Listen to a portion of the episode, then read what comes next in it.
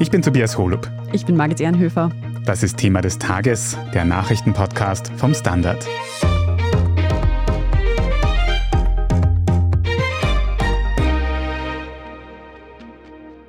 E l'indicazione chiara è per un governo di centrodestra a guida Fratelli d'Italia. Die Abstimmung zeigt klar, die Mitte-Rechtsregierung wird von den Fratelli d'Italia geführt werden. Das sagt die italienische Politikerin Giorgia Meloni. Italien hat also gewählt und das ziemlich eindeutig. Rund ein Viertel der Stimmen bei der Parlamentswahl gestern Sonntag gingen an die rechtsextremen Fratelli d'Italia und deren Chefin Giorgia Meloni. Sie könnte nun die erste Frau an Italiens Regierungsspitze werden, aber leicht wird sie es nicht haben. Denn auch Italien leidet unter der extrem hohen Teuerung. Und was den Ukraine-Krieg angeht, könnten Melonis Bündnispartner und Putin-Freunde, allen voran Silvio Berlusconi, für Streit sorgen. Wir sprechen heute darüber, wie es zum Erfolg der Rechtsextremen in Italien kommen konnte. Wir schauen uns an, wie stabil eine Regierung unter Giorgia Meloni sein könnte und wir stellen die Frage, wie sich der Rechtsruck Italiens auf Österreich auswirken könnte. Gianluca Wallisch aus der Standard Außenpolitik. Gestern Sonntag wurde in Italien ein neues Parlament gewählt. Wie schaut denn da nun das Wahlergebnis zurzeit aus? Das Wahlergebnis sieht so aus, dass die Umfragen alle richtig gelegen sind. Seit Monaten eigentlich gab es keine Umfrage, die nicht gesagt hätte, dass Giorgia Meloni mit den Fratelli d'Italia gewinnen würde. Und so ist es auch gekommen, ziemlich beeindruckend. Sie hat mit ihren Fratelli d'Italia eine Koalition gebildet gehabt, schon vor der Wahl, gemeinsam mit der Lega von Matteo Salvini und der Forza Italia von Silvio Berlusconi. Das war die einzige wirkliche Wahlkoalition, die sich vorher gebildet hatte. Und das war ein strategisches strategisch extrem intelligenter Move, muss man zugeben, weil sie dadurch auf eine Mehrheit von über 40 Prozent gekommen sind und dadurch so eine Art Wahlbonus haben. Es gibt ein sehr kompliziertes wie absurdes Wahlrecht in Italien und die haben das wirklich voll ausnützen können. Das ist das, womit wir konfrontiert sind. Wir haben eine übermächtige Rechtskoalition in Italien mit einer Opposition, wo der Partito Democratico, das wären mehr oder weniger die Sozialdemokraten in Italien, die nominell zweitstärkste Partei sind mit circa 20 Prozent, knapp drunter momentan nach jetzigem Auszählungsstand, die aber völlig chancenlos sind und sozusagen unter Wert geschlagen werden, weil diese diesen Wahlbonus nicht für sich nützen können. Fratelli d'Italia allein ist die stärkste Einzelpartei mit circa 25, 26 Prozent. Würde auch die Linke eine Wahlkoalition gemacht haben, würden sie nicht an die Fratelli d'Italia rankommen. Diese rechte Partei Fratelli d'Italia ist jetzt also der Wahlgewinner. Kannst du uns ein bisschen beschreiben, wer ist das? Ja, die Fratelli d'Italia sind eine relativ neue Partei. Es gab in Italien zwar seit der Zeit des Faschismus in den 20er Jahren immer eine faschistische oder postfaschistische, neofaschistische Partei. Die Allianza Nazionale war das, was wir in den letzten Jahrzehnten eigentlich so gang und gäbe gekannt haben. Die Fratelli d'Italia ist in einer Art Neugründung gewesen und dort ist die Giorgia Meloni als Parteichefin in den letzten acht, neun Jahren ziemlich schnell, ziemlich gut geworden in ihren Wahlergebnissen. Also vor, ich glaube, neun Jahren sind sie zum ersten Mal angetreten bei landesweiten Wahlen. Da haben sie, glaube ich, zwei bis drei Prozent gehabt. 2018 waren sie circa bei fünf. Jetzt haben sie das Ergebnis verfünffacht oder mehr als verfünffacht mit diesen 26 Prozent. Also diese Kurve geht steil nach oben und ist wirklich einerseits überraschend, auf der anderen Seite auch wieder wenig überraschend, weil prinzipiell ist das rechte Wählerpotenzial in Italien genauso da wie in jedem anderen europäischen Land. Wir sehen das in Schweden erst vor kurzem ein rechter Wahlsieg.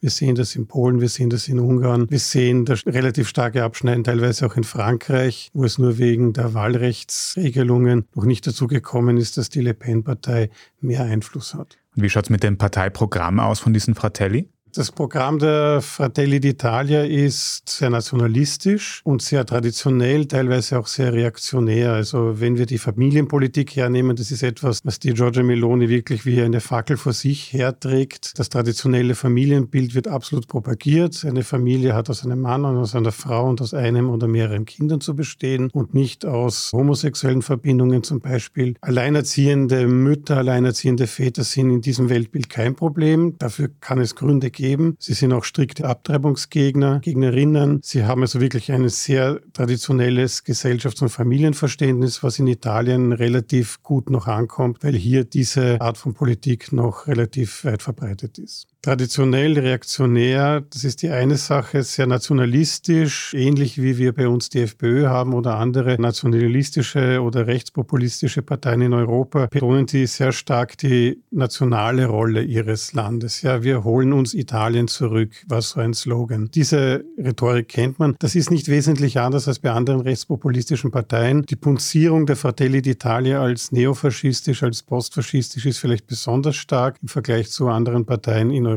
Das erklärt sich aber auch aus der Geschichte des Landes. Der Faschismus ist eine italienische Idee, die kam durch Mussolini und die ist eine Tradition, die dort weitergepflegt wurde. Insofern ist diese Punzierung postfaschistisch, neofaschistisch automatisch fast gleichzusetzen mit rechtsextrem, rechtspopulistisch. Wo sich die Fratelli d'Italia schon ein bisschen unterscheiden, zum Beispiel zur ebenfalls rechtspopulistischen Lega von Matteo Salvini. Das sind einige Aspekte in der Europapolitik. Das sind die Fratelli nicht so dezidiert europakritisch oder europaskeptisch. Sie wollen keinen Ital-Exit, wie es vielleicht die Lega propagiert. Sie sind auch fiskalpolitisch, wirtschaftspolitisch ein bisschen moderater und offensichtlich, wie man gesehen hat, damit auch sehr erfolgreich. Nun konnten eben die Fratelli d'Italia ihr Wahlergebnis im Vergleich zur letzten Wahl, wie gerade gehört, verfünffachen. Das ist eine ganz schöne Menge. Konnten denn die anderen beiden Bündnispartner auch so stark dazu gewinnen? Nein, überhaupt nicht. Also der Erfolg der Fratelli d'Italia basiert zum einen auf dem Frust vieler Italienerinnen und Italiener, dass die bisherigen anderen Regierungen, die an der Macht waren, nichts weitergebracht haben, beziehungsweise sofort in einen traditionellen italienischen Politiktrott verfallen sind, nämlich sich gegenseitig Jobs zuzuschanzen, Absprachen zu treffen, Machterhalt zu betreiben. Das ist teilweise recht durchsichtig gewesen und das frustriert natürlich viele. Deswegen ist es eine Art Denkzettelwahl und deswegen haben viele vielleicht auch mit zugehaltener Nase die Fratelli gewählt. Das mag durchaus sein. Auf der anderen Seite hat Giorgia Meloni mit ihren Fratelli auch profitiert von kapitalen strategischen Fehlern, die Matteo Salvini mit der Lega gemacht hat. Der war ja bei den Wahlen 2018 sehr, sehr stark, war auch Innenminister, Vizepremier und hat ziemlich unnötig eine Regierung, in der er selber vertreten war, platzen lassen. Dadurch ist die Lega dort herausgefallen. Das haben sich viele rechte Wählerinnen und Wähler gemerkt und gesagt, okay, Salvini ist kein guter Stratege. Er poltert zwar als hemsemmeliger Volkstribun gerne auf den Bühnen herum und hat markige, vulgäre, derbe Sprüche, die lustig sind und gut ankommen, aber der strategische Kopf in der rechten Szene ist doch eindeutig Giorgia Meloni, die sich sich wesentlich moderater gibt und wesentlich akzeptabler sozusagen. Die Lega hat eigentlich ein eher schlechtes Ergebnis dieses Mal erzielt. Und der dritte Bündnispartner, die Forza Italia von Silvio Berlusconi, ist ein Schatten ihrer selbst. Also die Forza Italia war in den 90er Jahren eine Partei, die bei weit über 30 Prozent gelegen ist, an der 40er-Marke, wenn ich mich richtig erinnere, gekratzt hat. Silvio Berlusconi war viermal Premier, mehr oder weniger mit einer One-Man-Show, die diese Partei ist. Er hat durch Korruptionsaffären Affären, teilweise Verurteilungen durch seine Bunga-Bunga-Affären, seine unseriösen Geschichten da viel an Renommee verloren, war schon lange Zeit weg von der Bildfläche und hat jetzt eine Art Mini-Comeback gefeiert, weil er eben klug genug war, sich als Mini-Junior-Partner bei der Giorgia Meloni anzudocken. Nur deswegen ist er überhaupt noch ein relevanter Faktor. Das Wahlergebnis von ca. 8 Prozent ist eher ernüchternd. Er hätte gerne 10 Prozent gehabt. Auch das weit weg von dem, was er früher mal geschafft hat. Aber seine Zeit ist eigentlich vorbei. Bei Silvio Berlusconi müssen wir dann fast später noch ein bisschen mehr reden. Sehr gerne. Aber kommen wir nochmal zu den Fratelli d'Italia, zu diesen Brüdern von Italien, bei denen ja am meisten über ihre Chefin, über Giorgia Meloni gesprochen wird, wie du jetzt auch schon oft gesagt hast. Kannst du uns die ein bisschen beschreiben? Was ist das für ein Mensch und was ist das für eine Politikerin? Ja, Giorgia Meloni ist kein Newcomer. Sie ist vielleicht im Ausland erst jetzt bekannt geworden. Unter der letzten Berlusconi-Regierung, das ist jetzt gut zehn Jahre her, war sie Jugendfamilienministerin. Also sie hat dort ihre ersten Sporen, ihre ersten Erfahrungen auf der großen politischen Bühne gesammelt, war allerdings relativ unscheinbar, damals auch noch nicht mit dieser eigenen Partei. Was sie als politische Person außerdem nicht zum Newcomer macht, ist, dass sie eigentlich seit der Kindheit, seit ihrer Jugend Politikerin ist. Sie hat auch nie was anderes gemacht. Also sie ist nicht nur Berufspolitikerin, sondern sie ist sozusagen Lebenspolitikerin. Die Familie von Giorgia Meloni ist in jungen Jahren auseinandergefallen. Ihr Vater hat die Familie verlassen, war ein Weltenbummler, hat sich dann irgendwo in der Karibik niedergelassen, nachdem er irgendeinen Segelturn gemacht hat, hat dort eine Bar eröffnet und die Mutter von Georgia ist mit ihren Kindern allein gelassen worden. Dann kam es zu einem tragischen Zwischenfall im Haus der Familie. Eine Kerze ist umgefallen, das ganze Haus ist abgebrannt. Die Familie musste in eine Sozialwohnung in einem Arbeiterviertel übersiedeln und Giorgia Meloni war mehr oder weniger auf sich selbst gestellt, um etwas auf sich zu machen. Sie hat es im Gegensatz zu anderen Leuten keine Familie im Hintergrund gehabt, die für sie sozusagen die Wege bereitet hätten. Sie hat sich wirklich selbst durchgebissen und das muss man eigentlich fast anerkennend sagen, hat sie gut geschafft. Sie ist schon als Teenager in die Jugendorganisation der Alleanza Nazionale, der sozusagen Vorgängerpartei von Fratelli, gekommen, hat dort den Funktionärinnenweg eigentlich durchschritten, hat sich dort immer gut behauptet, als eine der wenigen Frauen in einer Partei, die traditionell sehr, sehr männerlastig ist. Die Partei heißt auch Fratelli, Brüder. Der Name der Partei ist ja auch übrigens eine ganz pfiffige Idee gewesen. Es ist der erste Vers aus der italienischen Hymne, Fratelli d'Italia, eine Hymne, die eigentlich die ganze Welt kennt. Und das ist in Wirklichkeit schon die Bundeshymne Italiens, ist schon der Schlachtgesang dieser Partei. Und das hat Giorgio Meloni sehr, sehr geschickt seit der Namensgebung schon sich überlegt. Wie gesagt, seitdem sie 14, 15 ist, ist sie mehr oder weniger immer Politikerin gewesen. Sie ist rhetorisch eigentlich fast brillant, würde ich sagen. Sie kann sowohl den gemäßigten Konversationston, den moderaten Konversationston. Und wenn sie auf der Wahlkampfbühne steht, kann sie aber sehr angriffig und sehr aggressiv auch sein und schlägt dann teilweise um in eine schrille Tonlage und Rhetorik, wo man sich dann wirklich erinnert fühlt an eine Rhetorik der FPÖ, der AfD, des Rassemblement National von der Marine Le Pen und ähnliches mehr. Also sie beherrscht eine wirklich große Bandbreite rhetorisch gesehen. Und das, glaube ich, ist ihr großer Punkt. Und sie ist eine Frau. Das ist natürlich auch ein Faktor gewesen, der in Italien sehr, sehr spät zum Tragen gekommen ist. Ich würde nicht sagen, dass Giorgia Meloni deswegen gewonnen hat, weil sie eine Frau ist. Bei den Wählerinnen und Wählern war es relativ egal, ob Giorgia Meloni eine Frau ist oder ein Mann, sondern sie ist einfach die richtige Person am richtigen Ort gewesen, weil einfach der Frust über die andere Art von Politik zu machen, die sehr machistisch klarerweise ist, als Nebenaspekt, davon haben die Leute einfach genug gehabt. Und Giorgia Meloni hat das sehr gut für sich genützt. Wie gesagt, Politikerin von Anfang Anfang an mit einer ziemlich problematischen Kindheit und Jugend vielleicht und das hat sie vielleicht geschärft für die Themen, die für sie interessant sind. Würdest du also sagen, es ist nicht unbedingt dieses rechtsextreme Programm, das die Leute angesprochen hat, sondern tatsächlich die Person Giorgia Meloni? Ich würde das mit Vorbehalt auf jeden Fall einmal bestätigen. Ich würde davor warnen zu sagen, 26 Prozent der Fratelli-Wählerinnen und Wähler sind alles Post-Neofaschisten, Faschist. Sie hat ein sehr großes Potenzial an frustrierten Wählerinnen und Wählern abgeholt, eben durch moderatere Töne, als es Matteo Salvini, der eine ähnliche Politik eigentlich verfolgt, immer geschafft hat. Man hat ihr abgenommen, dass sie seriös sozusagen dafür eintritt und auch wirklich diese Meinung vertritt, dass Italien bei der NATO bleiben soll, dass die Maßnahmen, die Italien gegen Russland trägt, in Ordnung sind. Sie ist glaubwürdig keine Putin-Freundin, keine Putin-Versteherin Putin im Gegensatz zu Salvini, im Gegensatz auch zu Berlusconi, der seinen Wladimir völlig verklärt und sich wirklich nur mit Mühe zurückhalten kann, ihn jetzt noch zu Lobpreisen. Also sie hat durch ihren moderaten Ton viele Leute abgeholt, die sonst nicht rechts wählen würden. Ich bin sicher, die Wählerstromanalysen werden es zeigen, viele Wählerinnen und Wähler, die vor viereinhalb Jahren im März 2018 zum Beispiel die Sozialdemokraten gewählt haben oder die linkspopulistischen Cinque Stelle, die Fünf-Sterne-Bewegung, sind dieses Mal bei Giorgio Meloni gelandet. Aber natürlich, es gibt so wie in jedem Land 10, 15 Prozent Rechtswählerinnen und Wähler, die würden nur eine rechte Partei wählen und je radikaler diese ist, desto besser. Und das ist das große Problem im Hintergrund von Giorgio Meloni. Ihre Partei ist wesentlich radikaler rechts, als sie selber es ist oder zumindest als sie selber sich gibt. Und du hast es ja auch schon gesagt, sie muss sich jetzt in der Regierungsbildung wahrscheinlich auch mit Parteien zurechtfinden, die nicht ganz auf einer Linie immer sind mit ihr.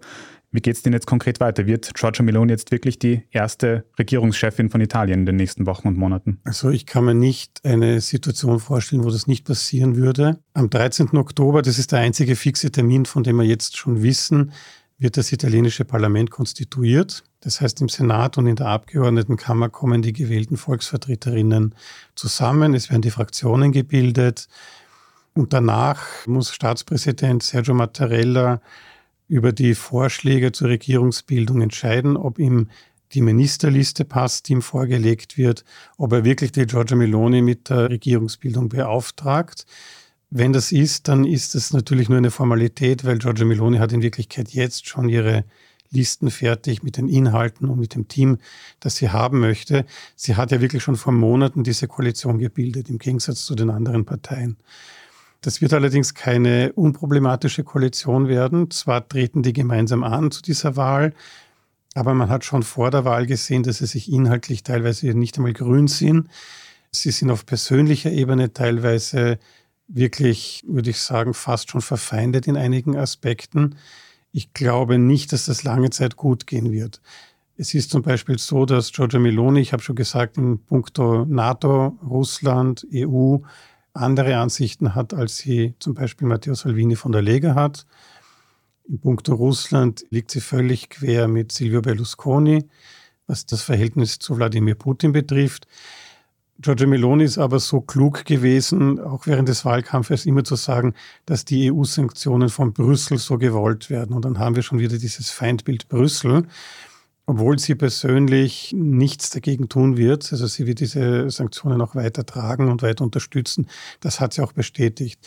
Sie wird auch finanz- und wirtschaftspolitisch nichts gegen die EU tun, sondern das, was jetzt als Deal für zum Beispiel die Post-Corona-Hilfen ausgemacht wurde. Sie wird diesen Vertrag nach Punkt und Beistrich versuchen einzuhalten. Es geht immerhin um über 190 Milliarden Euro, die Italien in Brüssel abholen kann und wird. Dieses Risiko wird sie nicht eingehen, auf dieses Geld zu verzichten. Das wäre der Ruin des ganzen Landes. Das Land schlittert ja jetzt schon seit Jahren am Staatsbankrott entlang. Also weiß sie ganz genau, sie braucht Europa.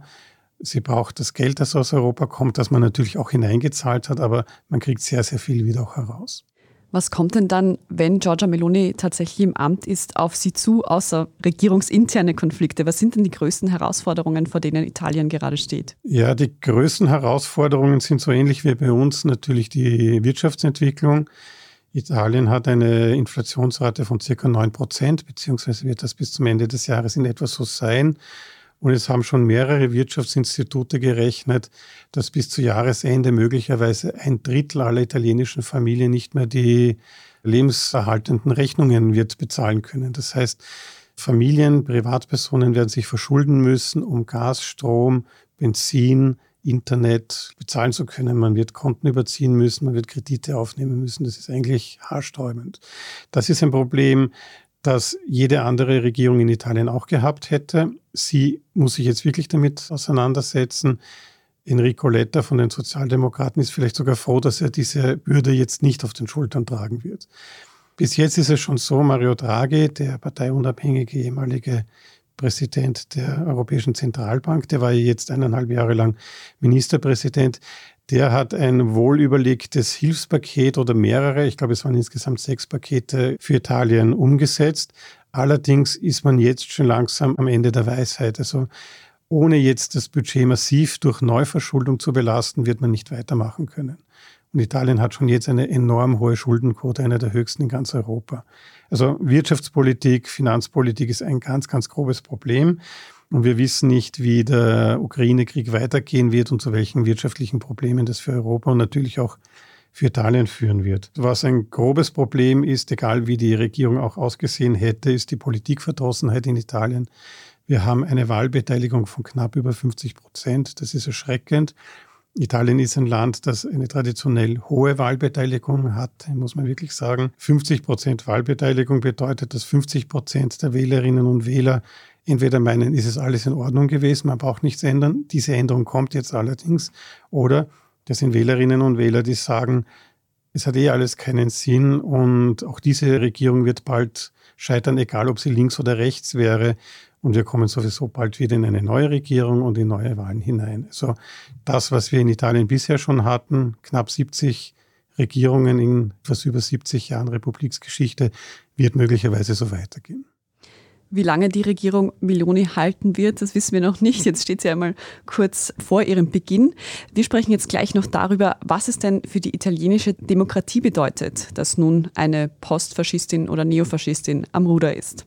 Nach einer kurzen Pause bleiben Sie dran. Frisst die Inflation mein Erspartes auf? Soll ich mein Geld in Aktien stecken? Und wie funktionieren eigentlich Kryptowährungen? Ich bin Davina Brumbauer. Ich bin Helene Dallinger. Und ich bin Max Leschanz. Im neuen Standard-Podcast Lohnt sich das? sprechen wir über alles rund ums Thema Geld und Geldanlage. Wie man in Aktien investiert, ob der Traum vom Eigenheim noch realistisch ist und was genau hinter einem NFT steckt. Im Gespräch mit ExpertInnen gehen wir jede Woche diesen und vielen weiteren Fragen auf den Grund. Lohnt sich das? Der Standard-Podcast über Geld findet ihr ab dem 28. September auf derstandard.at, auf Apple Podcasts, auf Spotify und überall, wo es Podcasts gibt.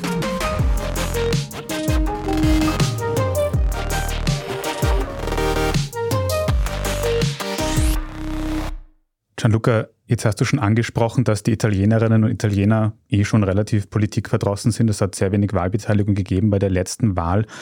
Und jetzt dürfte eben eine Neofaschistin, wie oft gesagt wird, Regierungschefin werden dort. Könnte das nicht die Demokratie in Italien ganz grundsätzlich bedrohen? Ja und nein. Also Giorgia Meloni ist noch lange nicht so weit, wie es zum Beispiel Viktor Orban in Ungarn ist. Ja, Viktor Orban hat auch Jahre gebraucht, um die Gesetze in Ungarn so hinzutrimmen, so hinzudesignen, damit sie ihm wirklich helfen. Damit er mehr oder weniger unverrückbar im Sattel sitzt und es sehr, sehr schwer wird, ihn überhaupt aus dem Sattel wieder rauszukriegen, solange er gesund bleibt. Und bei Trost, das ist die andere Frage. Giorgia Meloni ist noch nicht so weit. Es ist die Frage halt, wenn sie das vorhat überhaupt, wie lange würde sie brauchen, um eben antidemokratische Tendenzen in Italien zu konsolidieren. Ich bezweifle stark, dass sie viel Zeit haben wird. Sie startet nicht mit einer wirklich soliden Regierungsallianz, die schon intern ein bisschen Sand im Getriebe vermuten lässt. Da wird an mehreren Strängen gezogen und nicht nur an einem. Also ich glaube, dass hier die Gefahr mittelfristig für Italien nicht so eine große ist wie das, was wir jetzt bei Ungarn oder Polen gesehen haben. Dort sind die Regierungsverhältnisse wesentlich stabiler gewesen, als diese rechtspopulistischen, rechtsnationalistischen Parteien ans Ruder gekommen sind. In Italien ist die Lage viel volatiler. Ich hoffe, das ist nicht nur Wunschdenken. Wir haben vorhin schon kurz über Silvio Berlusconi gesprochen, der ja mit seiner Forza Italia auch Teil dieses Wahlbündnisses ist. Du hast auch schon angesprochen, dass Berlusconi selbst ja in einige Korruptionsgeschichten verwickelt war. Ist Berlusconi denn jetzt ganz einfach wieder salonfähig? Er war in Italien eigentlich immer salonfähig. Wir haben ihn im Ausland, vor allem vielleicht im deutschsprachigen Ausland, wesentlich distanzierter gesehen, als in Italien selbst sieht. Er hat in Italien immer noch eine mittlerweile sehr kleine, 8% Gefolgschaft, aber immerhin doch. Und ich würde sagen, die anderen 92 Prozent in Italien die lehnen ihn nicht so massiv vehement ab, wie wir das vielleicht glauben möchten. Er wird einfach nicht mehr wirklich ernst genommen. Und dazu hat er natürlich selber viel beigetragen zu diesem Image durch sein Verhalten in politischer, in wirtschaftlicher, aber auch in privater Art und Weise. Silvio Berlusconi hat immer auch klar gemacht, dass er die Politik selber auch nicht wirklich ernst nimmt, beziehungsweise auch das Justizwesen nicht besonders ernst nimmt.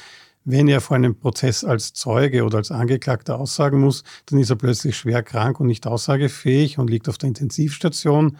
Und jetzt plötzlich war er gesund genug, um einen Wahlkampf zu bestreiten. Also Silvio Berlusconi wird in Italien nicht wirklich ernst genommen. Man weiß, er wird jetzt am 29. September 86 Jahre alt. Das Thema Silvio Berlusconi wird sich über kurz oder lang sozusagen selbst erledigen. Ist jetzt vielleicht wenig elegant ausgedrückt. Silvio Berlusconi hat die letzte Chance gewittert, jetzt noch etwas zu tun, sozusagen einen starken Abgang hinzulegen.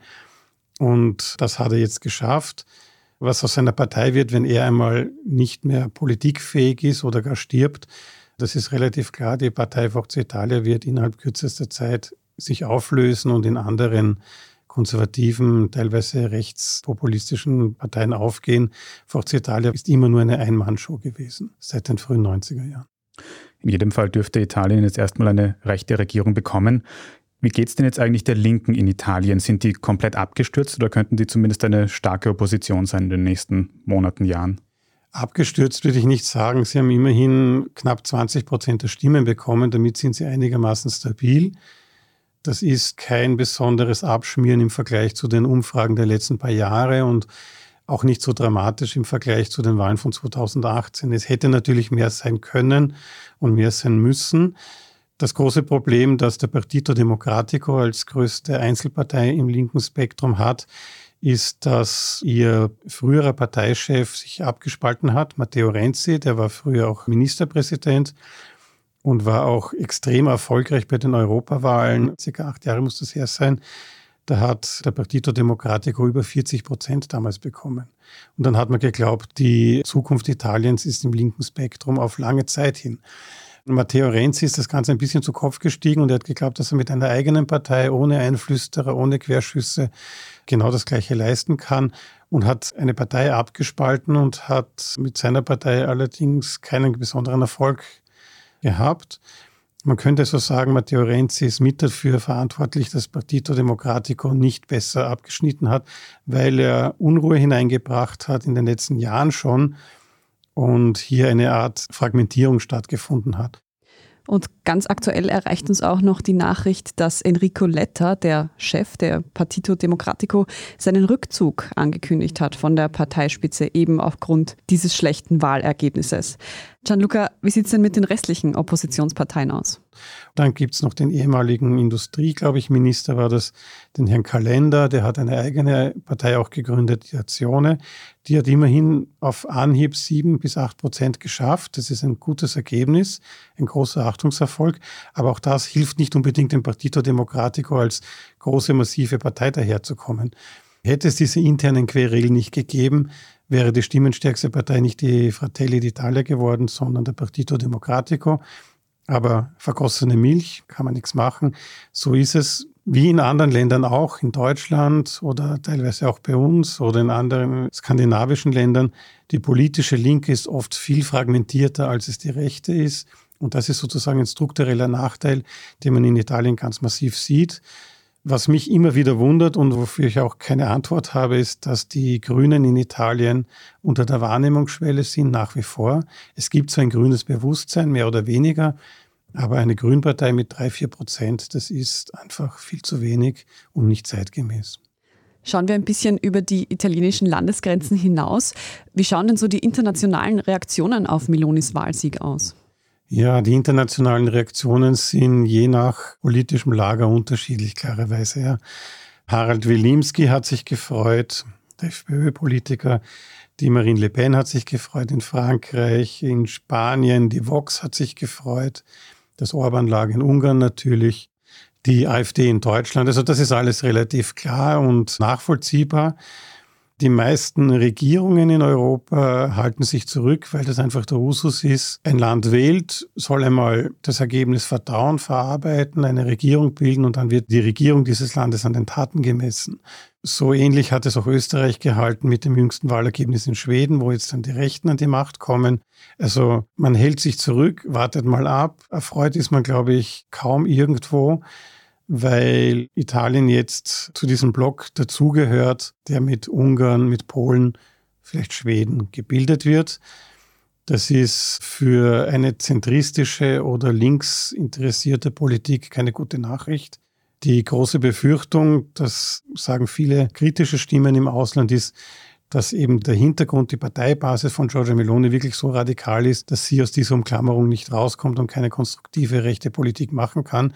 Innerhalb eines gewissen Spektrums ist ja auch eine rechte Politik demokratisch einwandfrei, würde ich mal sagen. Und Giorgia Meloni muss schauen, dass sie eben das Akzeptable im rechten Spektrum europaweit diesen Pfad betritt. Dann wird sie wahrscheinlich auch vom Ausland her dann irgendwann einmal akzeptiert werden. Aber es ist ausgeschlossen, wenn wir jetzt zum Beispiel an Österreich im Jahr 2000 denken, als die FPÖ an die Regierung kam, dass es dann irgend so etwas gibt wie Sanktionen oder so. Damals hat man die Lektion gelernt, das bringt nichts. Man hat jetzt gesehen mit dem Rechtsruck in Schweden, man nimmt das mal zur Kenntnis, sieht sich das an. Ebenso das Gleiche mit Ungarn, mit Polen wenn es punktuell Verfehlungen gibt, Probleme gibt, dann wird hier vielleicht auf EU-Ebene ein Verfahren eröffnet, das dann zu Konsequenzen führt, zu Zahlungsaussetzungen und so weiter, damit man hier ein Druckmittel hat. Also es gibt hier ein breites Repertoire an Reaktionsmöglichkeiten. Du hast jetzt schon von einer Art rechtem Block unter den europäischen Regierungen gesprochen, mit Schweden, mit Ungarn, vielleicht auch mit Polen und jetzt eben auch mit Italien vermutlich. Kannst du dir das irgendwie erklären? Haben wir eine Art Rechtsruck in Europa? Ich glaube, das ist nicht wirklich ein neues Phänomen. Also wenn wir uns die letzten paar Jahrzehnte ansehen, vielleicht ab den 80er Jahren, ich glaube, da gab es eine Zäsur mit dem Fall des Eisernen Vorhanges. Damals hat sich wirklich ganz Europa auf neue Beine gestellt und neu definiert und der Populismus ist immer mehr salonfähig geworden. Es gibt so Pendelbewegungen und die fallen je nach Land unterschiedlich schnell und unterschiedlich stark aus. In Italien sind diese Pendelbewegungen relativ stark und schnell. Wir hatten noch vor zehn Jahren eine relativ solide Berlusconi-Regierung, liberal-konservativ, vielleicht nicht so populistisch, aber doch auch mit einem Koalitionspartner Alleanza Nazionale, der Vorgängerpartei der Fratelli. Und die wurde mir nix, dir nix abgelöst von einer Phase, wo der Partito Democratico, die Sozialdemokraten dann die tonangebende Macht waren. Also diese Pendelbewegung in Italien ist relativ schnell und teilweise kurzlebig, teilweise heftig. Prinzipiell gibt es natürlich schon den Trend, dass man sieht, es werden jetzt die Rechtsparteien in ganz Europa stärker. Das hat man gesehen in Schweden, wobei ich nicht weiß, ob die wirklich zu einem rechten Block jetzt dazukommen würden. Da müssen wir auch erst einmal abwarten, wie sich die Regierung bildet und wie sie realisiert.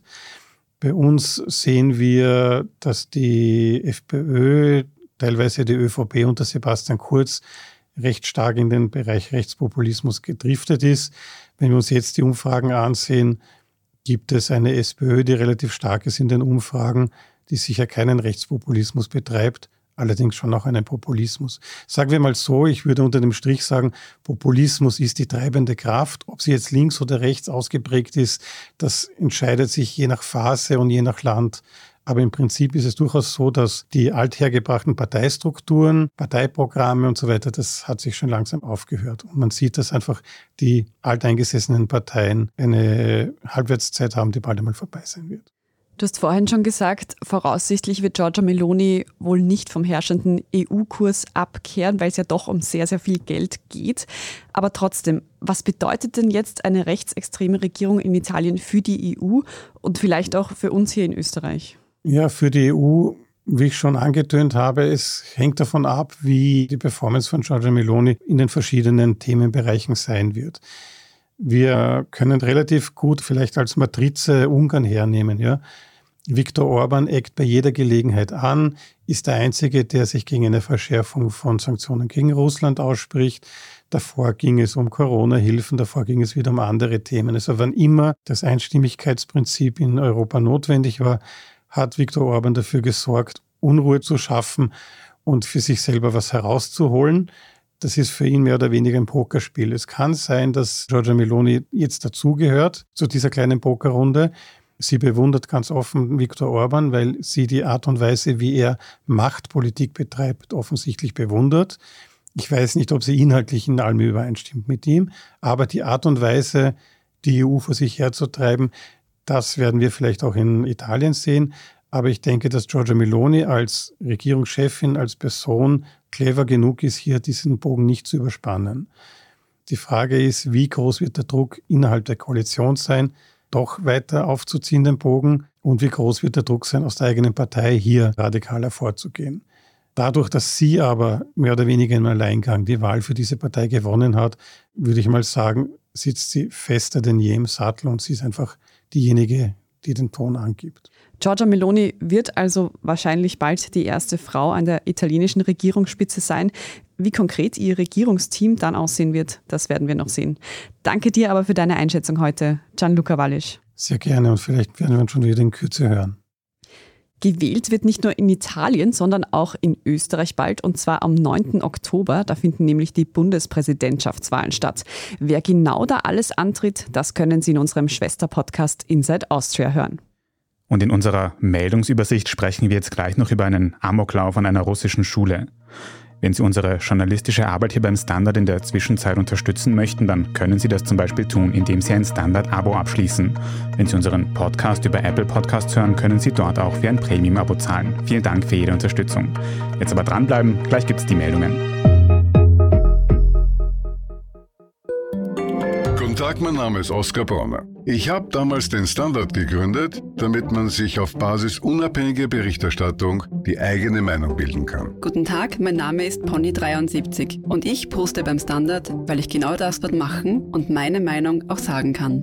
Der Standard, der Haltung gewidmet. Und hier ist, was Sie heute sonst noch wissen müssen. Erstens, bei einem Amoklauf an einer russischen Schule sind heute Montag sechs Menschen getötet und 20 weitere verletzt worden. Darunter waren auch mehrere Kinder, wie die russische Nachrichtenagentur RIA meldet. Laut dem zuständigen Innenministerium ist dabei auch der Täter selbst gestorben. Über sein Motiv war zunächst noch nichts bekannt. Der Anschlag hat sich im westrussischen Ischewsk ereignet, einer Provinzhauptstadt, die rund 1000 Kilometer östlich von Moskau liegt. Zweitens, ein neuer Covid-Impfstoff ist ab jetzt in Österreich verfügbar. Der neue Impfstoff ist dabei an die Omikron-Variante BA4 und BA5 angepasst. Diese Covid-Varianten sind die häufigsten Varianten zurzeit. Der Impfstoff schützt besonders gut gegen sie. In Salzburg wird damit bereits seit letzter Woche geimpft. In Wien ist der Impfstoff ab morgen Dienstag erhältlich. Eine Auffrischung wird allen empfohlen, bei denen die letzte Impfung oder Infektion sechs Monate her ist. Und drittens, wer folgt dem Schattenkanzler? Da geht es nicht um die Regierungsbank, sondern um das Wort des Jahres. Denn genau das sucht die Gesellschaft der österreichischen Sprache jetzt wieder. Bis November können Vorschläge ganz einfach online abgegeben werden. Gesucht werden dafür das Wort des Jahres, das Unwort des Jahres, das Jugendwort des Jahres sowie ein Spruch und Unspruch des Jahres. Die Gewinner des letzten Jahres sind Schattenkanzler, Querdenker, Cringe, Ellie, es ist vorbei und bitte kann ich ein Bundesland aufhetzen? Ich tippe jetzt mal darauf, dass in diesem Jahr vielleicht auch Ballkleider bei den Vorschlägen eine Rolle spielen könnten. Alles weitere zum aktuellen Weltgeschehen finden Sie wie immer auf der Standard.at. Falls Sie Feedback oder Anregungen für uns haben, dann schicken Sie diese gerne an podcast.derstandard.at. Und wenn Ihnen diese Folge von Thema des Tages gefallen hat, dann abonnieren Sie uns doch auf Ihrer liebsten Podcast-Plattform. Und wenn Sie schon dabei sind, dann lassen Sie uns gleich eine gute Bewertung da. Das hilft uns wirklich sehr. Ich bin Margit Ernhöfer. Ich bin Tobias Holub. Danke fürs Zuhören und bis zum nächsten Mal.